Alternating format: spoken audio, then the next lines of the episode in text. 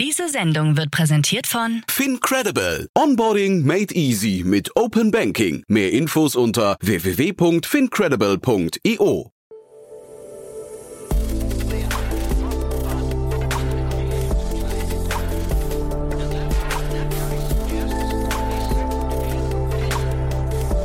Startup Insider Daily. Morgen Update.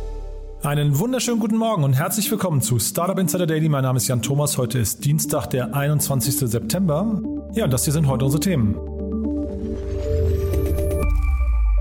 Videokonsum macht den Großteil der Internetnutzung aus. Einer der Everdrop-Mitgründer verlässt das Unternehmen. Google steigt ins Newsletter-Business ein. Kriminelle nutzen immer öfters Telegram statt dem Darknet. Und der DAX wächst auf 40 Konzerne an und verzeichnet ab sofort drei ehemalige Berliner Startups. Heute bei uns zu Gast im Rahmen der Reihe Investments und Exits ist Daniel Wild von Mountain Alliance und wir haben über Bubble gesprochen, über den anstehenden Börsengang von Bubble und wir haben dabei über den ganzen, ja, ich sag mal Sprachlernmarkt gesprochen. Da tut sich wirklich einiges und Daniel steckt knietief drin in dem Thema. Warum? Das wird er euch gleich selbst erzählen. Bevor wir jetzt loslegen, noch kurz der Hinweis auf die Nachmittagsfolge. Wir haben zwei spannende Gäste, nämlich zum einen Kai Philipp Kairis. Er ist der CEO und Co-Founder von Acure Battery Intelligence. Und das ist ein wirklich spannendes Unternehmen. Sowas hatten wir hier im Podcast noch nicht, denn da geht es um die Batterielebensdauer beziehungsweise die Frage, wie kann man Batterien verlässlicher und länger am Leben erhalten. Das ist ein Riesenthema, könnt ihr euch ja vorstellen. Batterien sind ja die Grundlage quasi von der gesamten E-Mobilität. Aber natürlich werden sie zum Beispiel auch beim Thema Speicherung von Solarenergie immer wichtiger. Ich habe das Thema ja neulich schon mit Tina Dreimann von Better Ventures besprochen und es ist wirklich richtig cool, kann ich euch versprechen. Nicht minder cool ist das Thema, das ich mit Olaf Gerels besprochen habe. Er ist der geschäftsführende Gesellschafter von CoboWorks und da geht es um das Thema Robotics. Also ihr seht schon, nachher wird es richtig, richtig Deep Tech. CoboWorks möchte quasi internetfähige Roboter bauen und nimmt sich im ersten Schritt das Thema Lagerlogistik vor, aber da geht noch viel, viel mehr. Eingestiegen dort gerade Lukas Skadowski mit seinem Team Global Fonds und auch Picos Capital. Insgesamt sind 4,5 Millionen Euro geflossen. Und der Vollständigkeit halber bei Acura, das Unternehmen, was ich gerade angesprochen habe, geht es auch um eine Finanzierungsrunde. Dort ist Capnemic eingestiegen. Insgesamt sind dort 8 Millionen Dollar geflossen. Ja, also ihr seht schon, es wird wirklich spannend nachher. Lasst euch das nicht entgehen. 14 Uhr geht's weiter, da kommen die beiden Interviews. Jetzt kommen die Nachrichten mit Anna Dressel, danach dann Daniel Will von Mountain Alliance mit dem Thema Bubble und vorher, wie immer, ganz kurz die Verbraucherhinweise. Werbung. Hi, hier ist Nina aus dem Content-Team von Startup Insider. Vielleicht hast du es ja schon gehört, wir haben endlich neben unserem Hauptkanal Startup Insider nun auch separate Kanäle für unsere verschiedenen Formate eingerichtet. Wenn du zum Beispiel nur unser tägliches Nachrichtenupdate Startup News hören möchtest, kannst du ab jetzt ausschließlich den Startup News Kanal abonnieren. Gleiches gilt für Investments und Exits, Startup Spotlight und alle anderen Formate, die zukünftig kommen werden. Die volle Ladung Startup Insider, also alle Formate, gibt es natürlich weiterhin hier auf dem Hauptkanal. Also, um die einzelnen Kanäle zu abonnieren, besuche jetzt startupinsider.de/slash insider. Wir sehen uns auf deinem Lieblingskanal. Startup Insider Daily. Nachrichten. Der DAX hat diesen Vorteil, dass er mehr Wachstumswerte aufgenommen hat. Wir haben jetzt E-Commerce mit dabei, was bisher nicht so der Fall war. Wir haben auch typische Biotechnologiewerte stärker mit dabei. Uns fehlt natürlich der Hightech-Sektor. Wir haben keine BioNTech mit dabei. Aber wichtig ist, längerfristig mehr Aktienkultur wird dazu führen, dass wir vielleicht einen DAX 100 bekommen würden. Da müssen wir auch hinkommen. DAX wächst auf 40 Konzerne an. Wie bereits mehrfach angekündigt, ist der DAX am gestrigen Montag um zehn Unternehmen erweitert worden. Nach der historischen Reform des wichtigsten deutschen Börsenbarometers finden sich künftig 40 statt 30 Unternehmen in der ersten deutschen Börsenliga. Unter den zehn Neulingen ist der deutsch-französische Flugzeughersteller Airbus mit Abstand das Unternehmen mit dem größten Börsenwert. Weitere Neuzugänge sind der Chemikalienhändler Brenntag, die Holdinggesellschaft Porsche, der Sportartikelhersteller Puma, das Biotechnologie- und Diagnostikunternehmen Kaiogen, der Pharma- und Laborzulieferer Sartorius, der Medizintechnikkonzern Siemens Healthineers sowie der Aromen- und Duftstoffehersteller Simrise. Aus Startup-Sicht besonders erfreulich, mit dem Online-Modehändler Zalando und dem Kochboxenlieferant HelloFresh finden sich ab sofort auch zwei weitere ehemalige Startups aus Berlin im Leitindex der deutschen Wirtschaft. I don't care. I am leaving you. Everdrop-Mitgründer verlässt das Unternehmen. Das 2019 gegründete Putzmittel-Startup Everdrop aus München verliert einen seiner Gründer. Nachdem er bereits Anfang Juli als Geschäftsführer zurückgetreten ist, hat sich Daniel Schmidt-Haverkamp nun offiziell aus dem operativen Geschäft zurückgezogen. Die Rolle des CEOs hat inzwischen Mitgründer David Löwe übernommen. Schmidt-Haverkamp betont, dass seine Entscheidung nichts mit den kritischen Medienberichten über die Zweifel am Nachhaltigkeitsversprechen des Unternehmens zu tun hätten. Vielmehr wolle er ein neues Start-up gründen, das den Bau und das Wohnen ökologischer gestalten möchte. Everdrop beschäftigt derzeit rund 100 Mitarbeiterinnen und Mitarbeiter und hat bislang rund 18 Millionen Euro eingesammelt, unter anderem von Felix Capital, Vorwerk Ventures und HV Capital. Everdrop steuert nach eigenen Angaben auf zweistellige Millionenumsätze zu. Watching videos and getting drunk and stoned. Videokonsum macht den Großteil der Internetnutzung aus. Im aktuellen Convergence Monitor 2021 kam man zu dem Ergebnis, dass insbesondere in der Corona-Pandemie die Streaming-Nutzung der Deutschen weiter gestiegen ist. Zwischen März und Mai 2021 wurden für die Erhebung 1500 Deutsche im Alter zwischen 14 und 69 Jahren via Face-to-Face-Interviews befragt. Hierbei fand man heraus, dass der Großteil der Internetnutzung hierzulande auf den Konsum von Bewegtbildinhalten entfällt und das auch zunehmend bei älteren Bevölkerungsgruppen. Demnach widmen die Deutschen Videoinhalten ein Drittel ihrer Zeit im Netz. Die Mediatheken von ARD und ZDF sowie TV Now und Join können im Jahresvergleich viele User dazugewinnen und auch in der monatlichen Nutzung zulegen. Der Convergence Monitor wurde von AGF Videoforschung veröffentlicht und ist eine große Marktmedienstudie, die seit 2008 von Kantar erhoben wird. Er bietet einen umfangreichen Überblick über die Video- und Internetnutzung in Deutschland. Neuer Auftrag von Coinbase sorgt für Aufruhr. Der US-Marktführer unter den Kryptobörsen Coinbase hat einen Vertrag über die Entwicklung von Technologie für das Ministerium für Heimatschutz, das US Department of Homeland Security, abgeschlossen, um Zitat Anwendungsentwicklungssoftware als Dienstleistung für die US-Einwanderungs- und Zollbehörde ICE zu liefern. Dieser Auftrag, der einen Zeitraum von bis zu drei Jahren umfasst und einen Gegenwert von 1,36 Millionen US-Dollar hat, sorgt für Unruhe in der Kryptoszene. So zeigt sich Alex Gladstein, Chief Strategy Officer der Human Rights Foundation, von dieser Nachricht wenig begeistert und sprach von einem hohen Reputationsrisiko für die Börse. Auch Kraken-CEO Jesse Powell äußerte auf Twitter sein Unverständnis und sprach von einem Image-Schaden, den Coinbase in Kauf genommen habe. Der Newsletter von Google geht an den Start. Nach Facebook und Twitter ist nun der nächste große Tech-Riese ins Newsletter-Geschäft eingestiegen. Mit dem neuen Feature Newsletter will Google den anderen Anbietern Konkurrenz machen und dabei auf einen einfachen Aufbau setzen. Facebook startete im Sommer mit dem Tool namens Facebook Bulletin und Twitter plant durch die Übernahme des niederländischen Newsletterdienstes Review ein ähnliches Angebot für Autorinnen und Autoren anzubieten. Google geht also mit seinem Newsletter bei dem Trend mit. Das Tool soll mit Google Drive verknüpft sein und stammt von Googles Inkubator-Team Area 120. Durch die Verknüpfung mit Drive können die Nutzer über ihr öffentliches Profil die dort erstellten oder abgelegten Inhalte direkt an ihre Abonnenten entweder in einem Blog oder in einem Newsletter verteilen. Es soll zudem möglich sein, die Performance über Engagement Analytics zu tracken und den Newsletter zu monetarisieren. GitLab Börsengang steht bevor. Die kalifornische Cloud-Software-Firma GitLab aus San Francisco hat ihren Börsengang angemeldet. Wie das Unternehmen am Freitag mitgeteilt hat, soll es in Kürze aus der Nasdaq unter dem Ticker-Symbol GTLB notieren. Die Bookbuilding-Spanne wurde noch nicht verkündet. Der Umsatz von GitLab ist im letzten Quartal um 69 Prozent auf 58,1 Millionen Dollar gegenüber dem Vorjahr gestiegen. Wie Medien berichteten, will GitLab seine Kasse auffüllen, um sich weiterhin gegen Konkurrenten wie Atlassian und GitHub behaupten zu können. Criminals aren't complicated, Alfred. Kriminelle nutzen Telegram statt dem Darknet. In einer Studie der IT-Sicherheitsplattform Cyberint wurde festgestellt, dass für Kriminelle Telegram zunehmend zu einem wichtigen Treffpunkt und Marktplatz wird. In der Untersuchung, die in Kooperation mit der Financial Times durchgeführt wurde, fand man heraus, dass unter anderem gestohlene Netflix-Logins sowie Personendaten über Telegram angeboten und verkauft werden, statt sie wie sonst üblich über das Darknet anzubieten.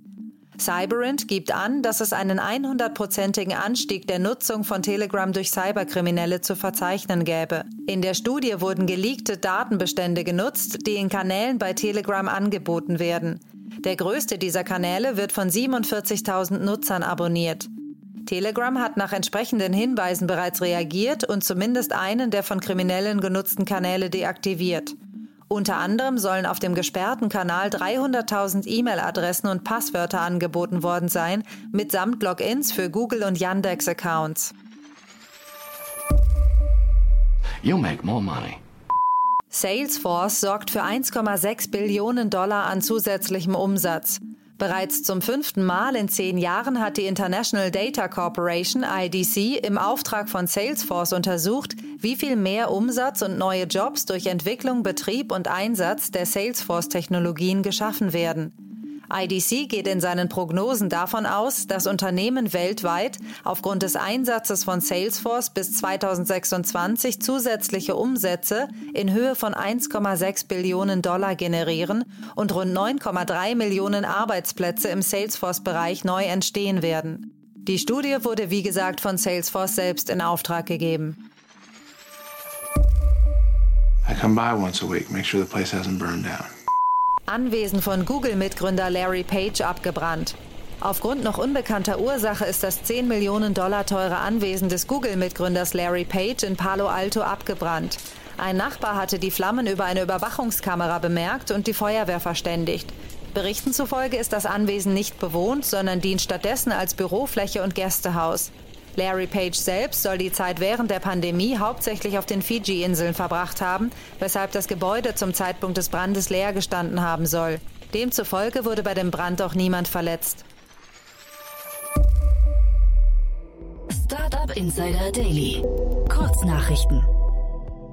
Während das Haus von Larry Page abgebrannt ist, hat Elon Musk sein letztes Haus aus der kalifornischen Bay Area wieder vom Markt genommen. Nachdem das Anwesen über Zillow zum Kauf angeboten wurde, wurde es aus bisher unbekannten Gründen wieder von der Plattform genommen. Eigentlich wollte Elon Musk sein gesamtes 100 Millionen US-Dollar schweres Immobilienvermögen abstoßen, um den Mars zu besiedeln. Mit Blick auf die Aktivität im Ethereum-Netzwerk hält JP Morgan-Analyst Nikolaus Panigerzoglou die Blockchain für dezentrale Finanzanwendungen Ethereum für deutlich überbewertet. Aus seiner Sicht sei nach aktuellem Stand ein Ether-Preis von 1500 US-Dollar angemessen. Am 28. September eröffnet Huawei gemeinsam mit einigen Branchenpartnern in Helsinki, Finnland, ein Innovationslabor für digitale Sicherheit und Finanzen. Ziel sei es, technische Lösungen für Herausforderungen im Bereich der persönlichen Finanzen zu fördern. Seit 7. September ist die zentralamerikanische Nation El Salvador das erste Land der Welt, das Bitcoin als offizielles Zahlungsmittel akzeptiert. Wie Präsident Nayib Bukele am Montag auf Twitter mitteilte, hat El Salvador im Zuge der aktuellen Währungsschwäche 150 weitere Bitcoins im Gegenwert von 6,8 Millionen Dollar gekauft. Die beliebte Netflix-Serie The Crown gewinnt bei den Emmy Awards insgesamt elf Auszeichnungen. Unter anderem räumte die Historienreihe über das Leben der britischen Königin Elisabeth II. in gleich sieben der wichtigsten Kategorien ab, darunter den Preis für die beste Dramaserie des Jahres. Und das waren die Startup Insider Daily Nachrichten von Dienstag, dem 21. September. Jetzt geht es weiter im Programm mit Investments und Exits. Achtung, Risikohinweis. Startup Insider übernimmt keine Gewähr für die Richtigkeit börsenrelevanter Informationen und spricht keinerlei Anlageempfehlungen aus. Startup Insider Daily. Investments und Exits. Also ich freue mich sehr. Daniel Wild ist wieder hier von Mountain Alliance. Hallo Daniel. Hi Jan, schön mit dir zu sprechen. Ja, ich freue mich auch sehr und wir sprechen schon wieder über die Börse. Also jetzt vielleicht nicht so, ähm, vielleicht aus einem anderen Blickwinkel als beim letzten Mal, aber es wird schon wieder spannend. Ja, genau. Also ich meine, man merkt inzwischen, dass äh, Börse was ist, was mich seit Jahren beschäftigt. Wir beide haben ja live verfolgt den Robin Hood ähm, IPO, den Tag des Börsengangs, glaube ich, vor zwei Monaten. Und letzte Woche haben wir über die Bieterschlacht bei Zooplus gesprochen. Und heute sprechen wir über den nächsten Tech-IPO und zwar in Deutschland. Ja, und die anderen Themen übrigens, die könnten wir mal irgendwann drauf zurückkommen, weil alleine, was man inzwischen Neues erfährt und lernt über Robinhood, ist super spannend. Denn auch heute geht es um eine mindestens so spannenden Sektor, nämlich den Sektor des Online-Lernens. Und ganz konkret, die Firma Bubble, äh, Sprachlern-App aus Berlin, macht diese Woche den Börsengang. Also während wir hier sprechen, weiß ich genau, was die machen. Die machen Roadshow, wahrscheinlich virtuell und äh, zum Teil auch äh, physisch und sammeln ihr Buch ein. Also ich bin nicht beteiligt, das weiß ich bloß, weil ich weiß, wie solche Sachen ablaufen. Ende der Woche am Freitag muss der erste Trading-Tag sein. Und Bubble ist, glaube ich, fast so ein Haushaltsbegriff in der Berliner Startup-Szene. Ne? Also ich glaube, jeder, der, der irgendwie so ein bisschen länger hier ist, kommt an dem Unternehmen nicht vorbei, weil die einfach schon Ewigkeiten dabei sind. Genau, ich meine, die, die gibt's wirklich schon sehr, sehr lange. Deren Geschichte ist auch nochmal durch die, durch die Gazetten jetzt ge äh, gegeistert. 2007 Firma gestartet, wollten ursprünglich ein Musik-Startup machen. Arne Schepker führt das Ding bis heute. Finde ich auch toll, einfach sowas aufzubauen und über Jahre äh, hochzufahren. Das Thema hatten wir schon öfters. Und jetzt geht's im Sommer 21, besser gesagt, zum Ende des Q4, äh, des Q3 diesen Jahres an die Börse. Nachher kommen wir noch dazu. Anfang dieses Quartals ist der große Wettbewerber Duolingo in USA an die Börse gegangen. Und in meinem Mountain Alliance Portfolio gibt es den Wettbewerber Lingoda, der dieses Jahr eine sehr große Finanzierungsrunde von Summit Partners eingesammelt hat. Also drei Sprachlernplayer, die wir heute vergleichen sollten. Was ich bei, ähm, was ich bei Bubble so spannend finde, die haben so unglaublich wenig Kapital aufgenommen. Ich meine, für ein Unternehmen, das 15 Jahre alt ist, ich habe äh, nachgeschaut, 33 Millionen Dollar sind das nur. Ist doch irre, oder? Irre. Und das, also erstens, das habe ich ja öfters schon gesagt, das finde ich toll. Gründer, die schaffen, mit keinem oder mit wenig Kapital, vor allen Dingen im Vergleich zu Wettbewerbern, sich in Märkten durchzusetzen, das ist erstens schon mal sehr, sehr beeindruckend. Ja? Äh, zweitens muss man sagen, ist das natürlich auch vielleicht ein Grund, warum die Jungs jetzt einen Börsengang machen müssen oder machen wollen. Weil wenn die großen Wettbewerber sehr viel Geld einsammeln plötzlich, dann musst du halt nachziehen. Und, und da habe ich mich äh, tatsächlich gefragt, also äh, du, du, hast ja gerade schon gesagt, das Gründerteam ist, glaube ich, größtenteils noch an Bord ne? und, mhm. und äh, es ist quasi der gleiche CEO. Aber die sind jetzt äh, 15 Jahre lang oder 16 Jahre lang sind die relativ langsam gewachsen. Kann denn dann so ein CEO eigentlich den, den Schalter umlegen und dann plötzlich, weil da, da geht es jetzt plötzlich um den internationalen Wettbewerb und um Geschwindigkeit. Sind das die gleichen Skills, die da gefragt sind? Ja, das ist, das ist spannend. Das weiß ich nicht. Also ich meine, ich glaube, aktuell hat er einen super Job gemacht. Mhm. Und natürlich vom Wachstum, das hast du schon richtig angesprochen, deren Wachstum ist nicht so stark, wie zum Beispiel das von, von Duolingo und von Lingoda. Dennoch ist es signifikantes Wachstum.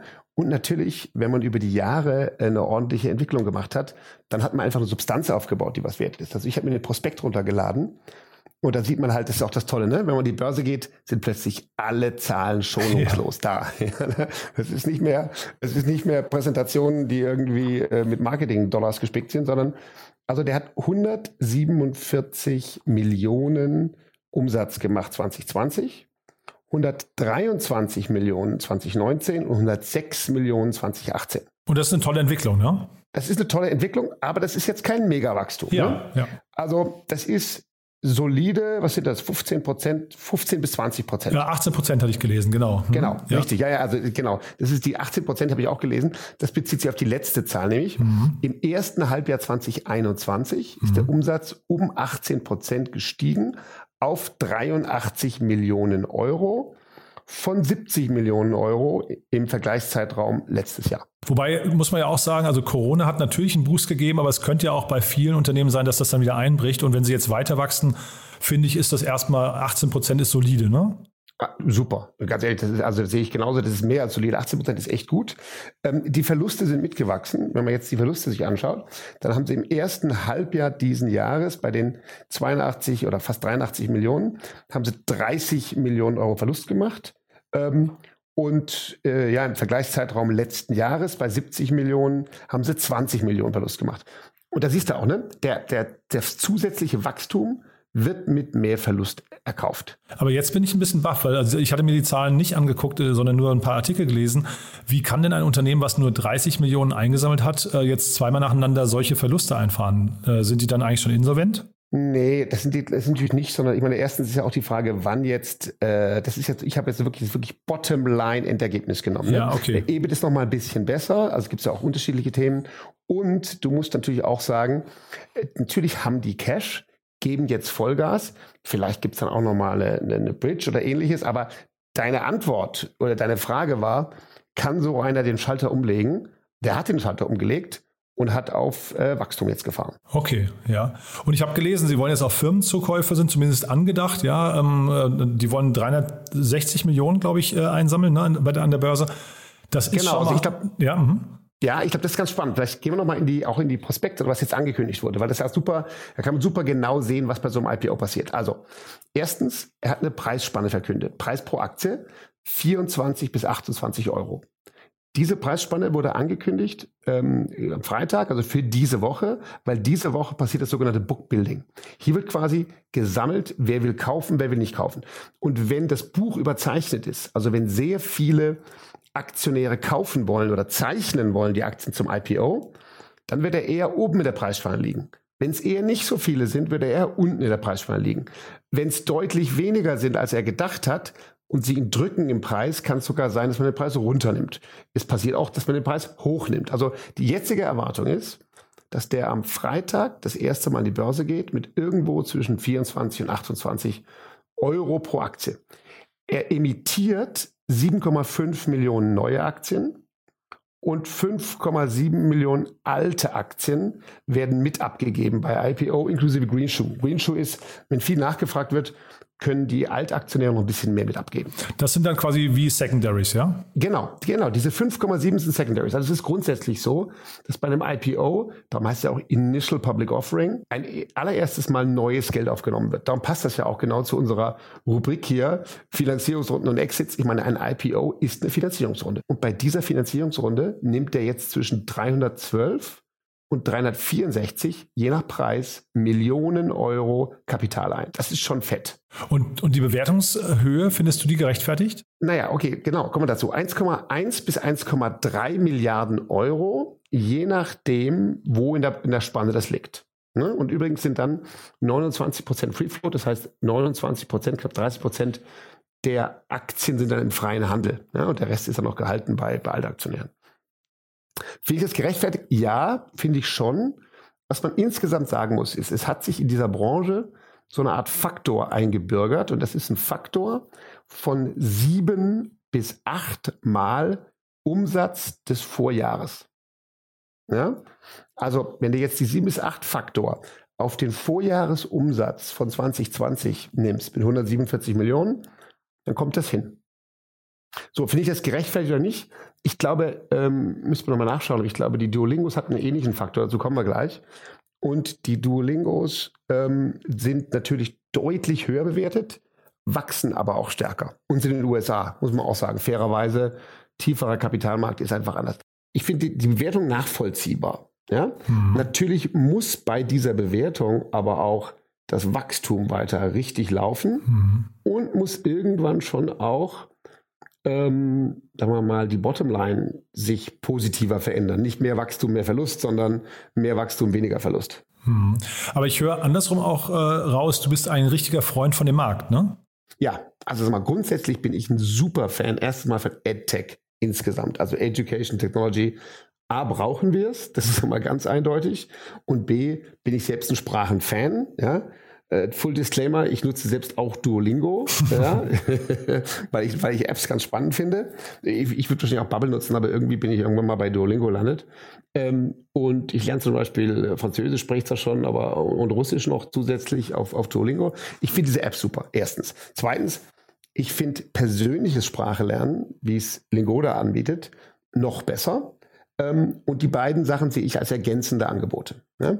Grundsätzlich ist, glaube ich, klar, Sprachenlernen geht heute viel einfacher und viel schneller als früher. Entweder mit Apps im Self-Learning oder bequem online mit Lehrern. Die Pandemie hat das Ding natürlich unfassbar beschleunigt. Und wenn du sagst ergänzende Angebote, wäre das dann so ein Acquisition Target möglicherweise auch für Bubble? Ja, also ich bin sicher, dass, dass es eine Menge Leute gibt, die sich äh, auf die in den nächsten Jahren oder, oder auch in den nächsten Monaten schon für Lingoda interessieren werden. Aktuell sind die auch gut finanziert und wachsen halt erstmal wunderbar selber. Ne? Also sind quasi der, Lingoda ist der, kommen wir nachher dazu, aber ist der Marktführer in Deutschland für dieses oder Europa für dieses Sprachenlernen mit Lehrern, ja, wachsen sehr, sehr rasant und, ähm, und die schon seit Jahren wachsen die äh, sehr rasant. Und insofern, ähm, ich glaube, A, klar, sowas kann akquiriert werden. Es kann aber auch in so einer Branche weiterhin zwei, drei geben. Das ist kein, ich habe mir das auch überlegt vorher, es ist, ein Beispiel, wo es kein Winner takes all ist. Weil du kannst bei Bubble lernen und ich bei Duolingo. Wir haben nichts davon, dass der andere auch da ist. Also es nützt nichts, wenn die ganze Welt auf Bubble ist oder die ganze Welt auf Duolingo oder noch viele andere in, in anderen Märkten. Ähm, also das ist kein Winner-Takes-All-Modell. Also auch, und auch keine Netzwerkeffekte, ne? wenn ich es richtig verstehe. Nee, ja. nee. Was mich so ein bisschen gewundert hat in, der, äh, in einem der Artikel, die ich gelesen hatte, dass jetzt Bubble auch plant, Sprachreisen wieder zu, äh, zu reaktivieren oder das, das irgendwie nochmal zu forcieren. Und da habe ich mich gefragt, das ist ja relativ low-tech. Ist das notwendig für eine Story? Kann man, also, weil man braucht ja eine Börsenstory, die eigentlich diesen Multiple, von dem du gerade gesprochen hast, eigentlich auch rechtfertigt, oder? Genau, also ich würde auch sagen, Sprachreisen finde find ich jetzt total unspannend. Ja. Ähm, ich habe auch gesehen, sie wollen den Ausbau international ähm, angehen und natürlich Duolingo, USA, Heimatmarkt, dort auch stärker angreifen, ist super spannend. Ja. Ähm, und ansonsten glaube ich, ähm, klar wird man viele, viele andere Sachen machen. Da wird, die werden bestimmt dann auch äh, Live-Learning und andere Sachen entwickeln, genau wie andere dann auch Apps bauen. Also ich glaube, die Angebote dieser Player werden sich auf Dauer auch überschneiden. Klar ist erstmal, das ist im Vergleich zu dem Geld, was sie bisher hatten, unfassbar viel. Und das müssen sie erstmal ausgeben. Ja, aber da frage ich mich halt gerade, wenn du sagst Angriff, weil, also, und das finde ich auch mit den Sprachreisen so spannend, äh, ob man nicht versucht, wenn es schon zwei große Player gibt, die eigentlich was ähnliches tun und der eine ist, keine Ahnung, in Amerika und der andere in Europa, ob man nicht versucht, sich irgendwie auch friendly aus dem Weg zu gehen, weißt du, weil wir sehen es ja jetzt gerade hier in Berlin mit den ganzen äh, Quick Delivery, äh, also Quick Commerce Unternehmen. Ja. Das endet ja in einer Rabattschlacht. Und da hat ja eigentlich ein Unternehmen, was jetzt 360 Millionen einsammelt, kann ja hinterher auch plötzlich merken, dass das Geld an der ganz falschen Stelle ausgegeben wird. Genau, da bin ich bei dir. Also sagen wir so, ich glaube, Head-to-Head Marketing-Dollars ausgeben, darüber würde sich nur Google freuen oder Facebook ja. oder wo immer Werbung gemacht wird. Das ist bestimmt nicht. Und sagen wir so, grundsätzlich haben die ja alle erstmal Freemium-Modelle. Das ist einmal die Grundlage. Ne? Du kannst beide Apps kostenlos nutzen. Und wenn du sie kostenlos nutzt, dann wird Werbung ausgespielt und dann verdienst du mit Werbung Geld. Das Wichtigste ist Abo. Also die, die äh, nach eigenen Angaben hat, hat Bubble 10 Millionen Abos verkauft und 14 Sprachen im Programm das ist schon, das ist schon eine super große Grundgesamtheit. Aber klar ist natürlich, man lernt mal für eine Weile und dann macht man vielleicht mal wieder Pause oder äh, fängt wieder an. Also das ist jetzt nicht wie, keine Ahnung, Fitnesscenter oder sowas, was man dauerhaft, weil man theoretisch dauerhaft äh, machen will. Ich, ich glaube, es ist, ähm, ich glaube, dass sie beide grundsätzlich mal im Freemium-Modell unterwegs sind und Abos machen. So was zum Beispiel Duolingo hat, ist ein ziemlich anerkannten Englisch-Test. Damit machen die ganz ordentlich Umsatz inzwischen.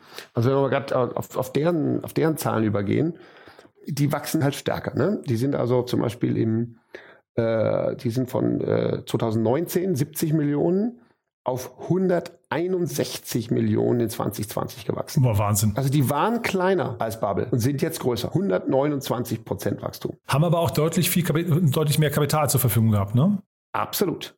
Ja, total richtig. Und das ist ja genau, warum ich auch sage, ich glaube, Bubble, das war einfach auch der kompetitiven, äh, wie von dir eben angedacht, von der, der, der, der Wettbewerbslandschaft geschuldet.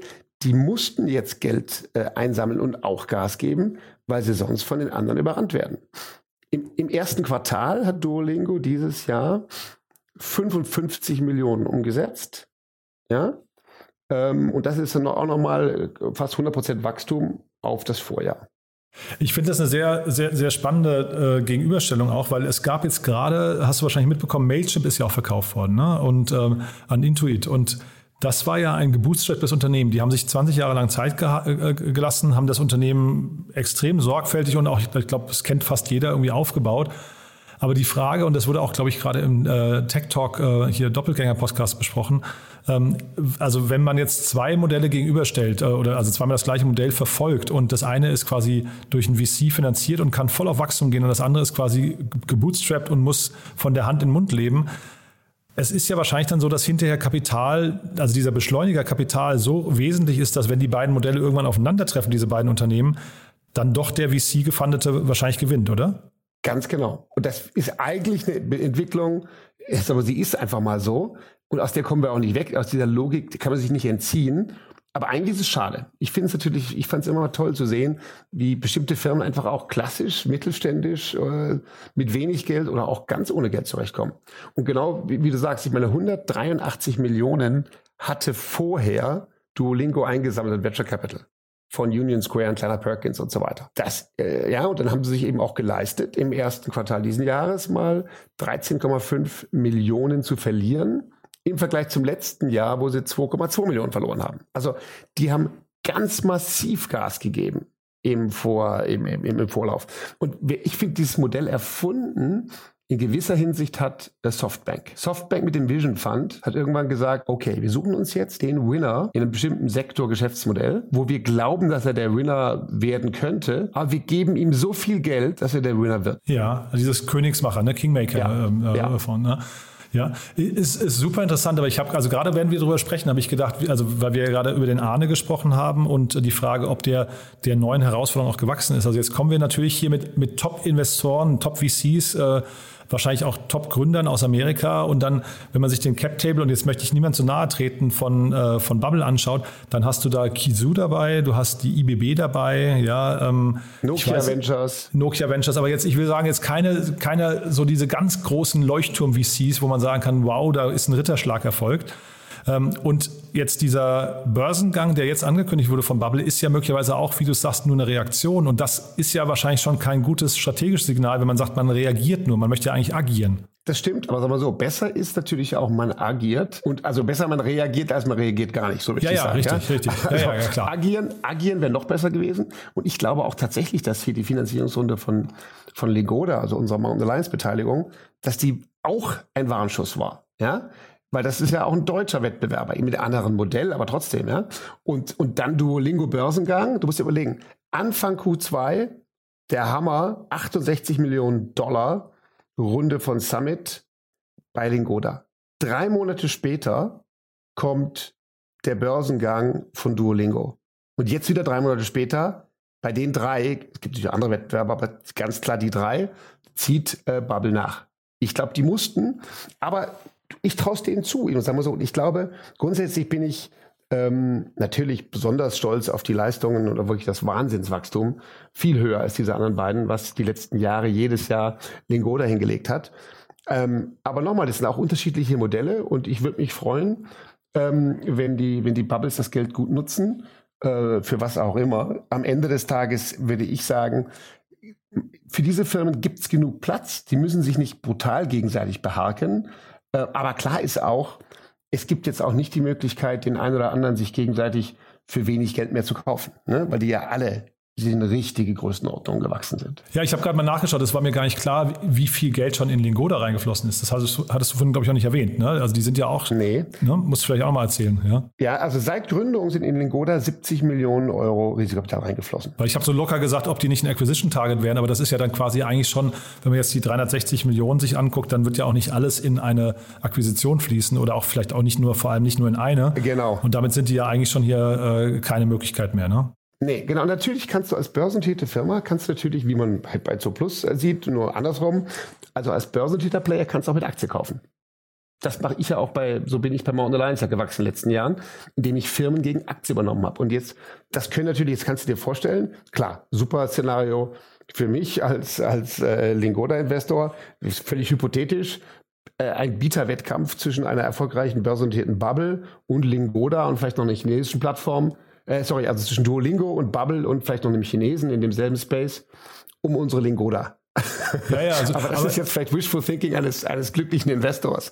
Nur, ich sage einfach, ich glaube, dass diese drei ähm, Player jetzt alle echt Geld haben und alle dieses Geld smart ausgeben werden für Weiterentwicklung aber eben auch für Marketing. Und am Ende wird sich dann schon auch unterscheiden, wer gibt die Marketing-Dollars am besten aus. Und weil du gerade China ansprichst, da gab es ja jetzt in den letzten Wochen äh, massive Veränderungen. Äh, ist das nochmal, weil wir es jetzt gar nicht thematisiert hatten bis jetzt, ist das nochmal schwierig für den Markt und ist das möglicherweise auch schwierig für Bubble? Ja, nee, glaube ich nicht so. Also natürlich ist in China wahnsinnig, jetzt ist, ist die, die ganze Tech-Branche äh, staatlich unter Druck und da entwickeln sich, äh, sagen wir mal, halt jede Woche andere Themen, die man nicht beurteilen kann. Ja, heute geht es ja eher um Evergrande als um als um die Tech-Firmen. Ja, stimmt.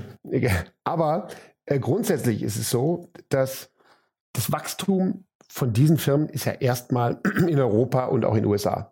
Ne? Und natürlich ist für diese Firmen auch der asiatische Markt relevant, aber da gibt es auch wiederum Player.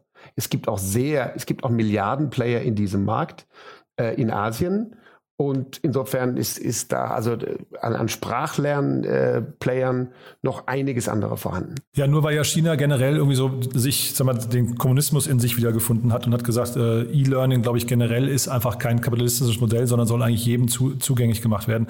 Was ja wiederum heißt, quasi durch die Blume, man soll damit auch als wahrscheinlich externes Unternehmen kein Geld verdienen dürfen. Ne? Genau, aber ich, richtig. Ich glaube aber auch, ich habe auch bei keinem von den Jungs bisher gelesen, dass sie jetzt irgendwie Asien als Wachstumsfeld gesucht hätten. Ach so, okay. Aber ich bin bei dir. Ähm, wenn sie es gesucht hätten, hätten sie da erstmal ein Problem. Nur natürlich gibt es daneben auch noch eine Menge andere Länder. Nur ich glaube tatsächlich, dass die alle sich erstmal um den, um den spannenden nordamerikanischen Markt schlagen. Du, dann vielleicht nochmal ganz kurz die Brücke zu unserem letzten Gespräch äh, zu Plus und dem, die Private Equity Schlacht. Das kann man sich jetzt hier nicht äh, analog vorstellen, weil jetzt hier kein Winner-Takes-it-all-Markt greifbar ist, richtig? Nee, aber sagen wir so, hier kann man sich natürlich schon auf Dauer äh, vorstellen, dass die natürlich schon irgendwann alle miteinander in unterschiedlichen Szenarien reden. Das ist so ähnlich wie die Koalitionsverhandlungen, die bei uns ab nächste Woche losgehen. Weil natürlich, wenn man sich jetzt vorstellt, ähm, diese drei Sprachlernplattformen, die alle sehr gut unterwegs sind, die äh, Duolingo mit App Learning Nordamerika ursprünglich, Bubble App Learning Europa und Lingoda Person-to-Person -Person Learning rasant wachsend Europa und die alle immer stärker auch miteinander in Wettbewerb gehen, da ist natürlich schon die Versuchung irgendwann da, dass die vielleicht sagen, okay, lass uns zusammengehen, lass uns andere Sachen machen. Nur dass der eine den anderen super leicht kauft, das wird weniger einfach, weil die halt alle inzwischen hohe Bewertungen haben. Du, dann habe ich noch mal eine letzte Frage. Ich weiß nicht, ob du die, ähm, vielleicht da kommen wir jetzt wahrscheinlich ins Mutmaßen. Und zwar, ich habe mal mir den Cap Table nochmal angeguckt gerade und also jeder der drei Gründer hat 13,77 äh, oder drei, etwas über 13 Prozent, ja, ähm, was ja erstmal spannend ist, weil dann wird das für die echt so ein life-changing Event dieser Börsengang. Ne? Das, das, äh, das ist glaube ich super. Aber es gab jetzt gerade die, die, das Gerücht, dass bei SumUp, ich glaube David Klein heißt der Gründer, glaube ich, dass, dass dass dort auch irgendwann ein Börsengang ins, ins Haus steht. Da wurde von, ich weiß nicht, 6, 7, 8 Milliarden gesprochen. Und der hat angefangen, Anteile zurückzukaufen. Also der hat quasi ein Angebot rausgegeben an, zumindest so das Gerücht, an seine Co-Investoren und, und Mitgesellschafter, dass er quasi jetzt zu einem bestimmten Kurs die Anteile aufkauft, weil eben der Börsengang irgendwann kommt. Ist das nicht generell clever von äh, Unternehmern? Also wäre das nicht auch eine Methode gewesen für, für die Bubble-Gründer zu sagen, wir leihen uns jetzt Geld und kaufen Investoren raus? Ja, ich glaube grundsätzlich bin ich da völlig bei dir. Das kann sehr clever sein und es kann ja auch sehr transparent gemacht werden. Bloß bei Unternehmen, die jetzt so vergleichbare Bewertungen schon sehen, da musst du natürlich sagen, ähm, das Geld muss er erstmal haben. Und das, das geht vielleicht im angelsächsischen Markt, kann ich mir das noch vorstellen. Aber wenn wir hier, guck mal, wir reden nochmal, wir reden hier von 1,1 Milliarden Bewertung. Nehmen wir mal an, äh, die waren vor ein, zwei Jahren natürlich auch schon ordentlich bewertet. Ähm, da haben vielleicht die Investoren nicht ganz auf dieselbe Bewertung geschielt, aber sagen wir mal, für wenige Millionen kriegst du da nicht viel zurückgekauft. Insofern ich sag mal so, und es, es kommt natürlich, das ist auch spannend, immer mehr Secondary-Markt auch in Deutschland. Ja, dass man sich auch vorher an solchen Firmen beteiligen kann. Aber ähm, klassischerweise sind natürlich das immer noch VCs oder, oder börsennotierten VCs wie uns äh, vorbehalten, diese, diese Art Beteiligung vorher zu machen. Ich glaube, das Thema Rückkaufen passiert regelmäßiger, als man denkt, aber eigentlich öfters in der Situation, wo es der Firma schlecht geht und der Gründer daran glaubt und dann kauft er zurück. Ja, ich fand das bei Summit so, so spannend. Ich habe das noch nie vorher in dem Stil gehört, dass da jemand wirklich, das klang ja nach mehreren hundert Millionen, die der in die Hand nehmen muss. Aber wahrscheinlich kann man sich mit einer guten Story, wenn man also weiß, ich gehe in zwei Jahren an die Börse und ich habe eine bestimmte, sagen wir, einen bestimmten Track Record schon hier und eine Traction, dann kann man sowas wahrscheinlich, kann man dafür zumindest auch Geld finden. Ne? Das glaube ich auch. Und ich vermute, ich weiß jetzt nicht genau, was der vorher gemacht hat, aber das willst du als Gründer vielleicht auch nur machen, wenn du vorher schon mal was erfolgreich gebaut hast. Ja, das kann Weil den, ja. den Mut, also Chapeau. ja. Cool. Du Daniel, also dann äh, sind wir von meiner Seite aus durch. Ähm, du, weiß nicht, möchtest du noch was ergänzen? Ich finde das super spannend. Ich glaube, ähm, wir haben drei, drei Player, die wir dauerhaft beobachten können. Auf jeden Fall. Ja, und ich habe gerade, äh, wollte wollt gerade sagen, äh, Robin Hood und So Plus hast du ja vorhin äh, angesprochen. Sollten wir auch wirklich dranbleiben, einfach mal so eine Wasserstandsmeldung vielleicht bei einem der nächsten Male mal gucken, was sich da getan hat, weil bei So Plus zumindest ja Bewegung drin gerade. Genau, da ist schon nachgelegt worden, äh, das nächste Angebot.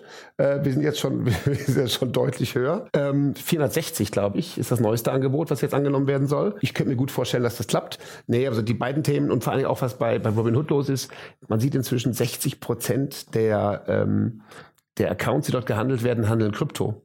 Also wir sind da irgendwann in einem ganz anderen Feld drin, äh, als wir vielleicht gedacht haben. Insofern lasst uns gerne mal irgendwann in einer Session die unterschiedlichen börsennotierten Player ähm, mal wieder à, jour bringen, was sich da getan hat, seit wir es diskutiert haben. Du dann aber trotzdem, jetzt würde ich dich eigentlich entlassen, aber vielleicht sagst du trotzdem noch mal kurz einen Satz zu euch. Du hast ja eben schon mal ein paar Mal angeschnitten, wie ihr äh, funktioniert, aber vielleicht sagst du noch mal in einem, einem Satz, wer sich bei euch melden darf und äh, wie euer Modell funktioniert. Na klar, also äh, Mountain Alliance, wir sind eine börsennotierte Venture Capital Firma.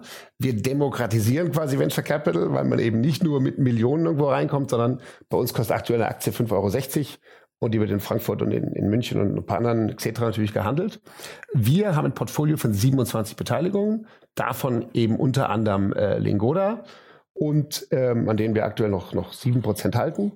Und diese äh, Beteiligungen, die entwickeln sich über die Jahre und jedes Jahr gibt es ein, zwei, drei Exits und dann wird wieder neu investiert.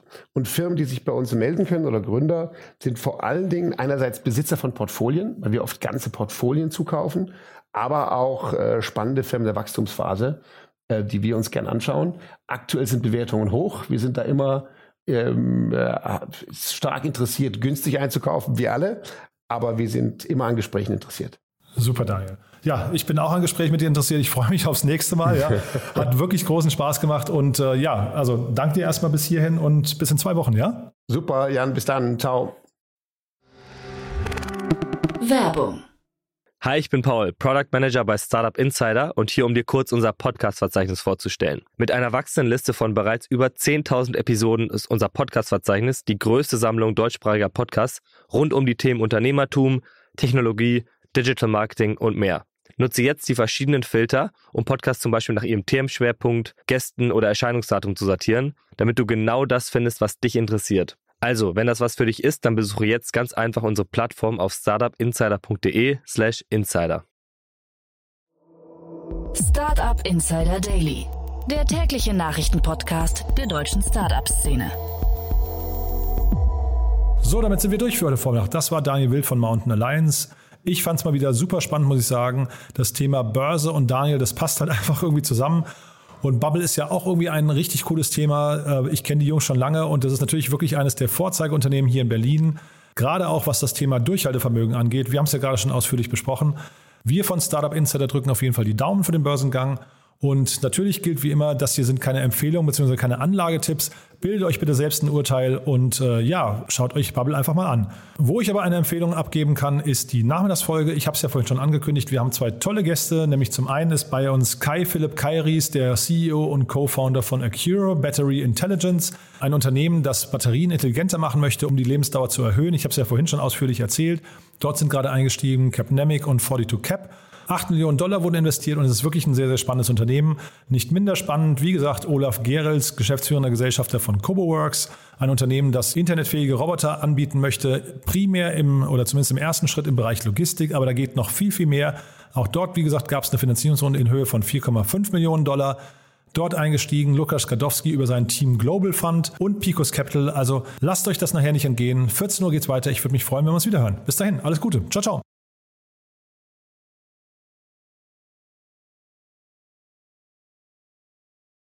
Diese Sendung wurde präsentiert von Fincredible. Onboarding made easy mit Open Banking. Mehr Infos unter www.fincredible.io.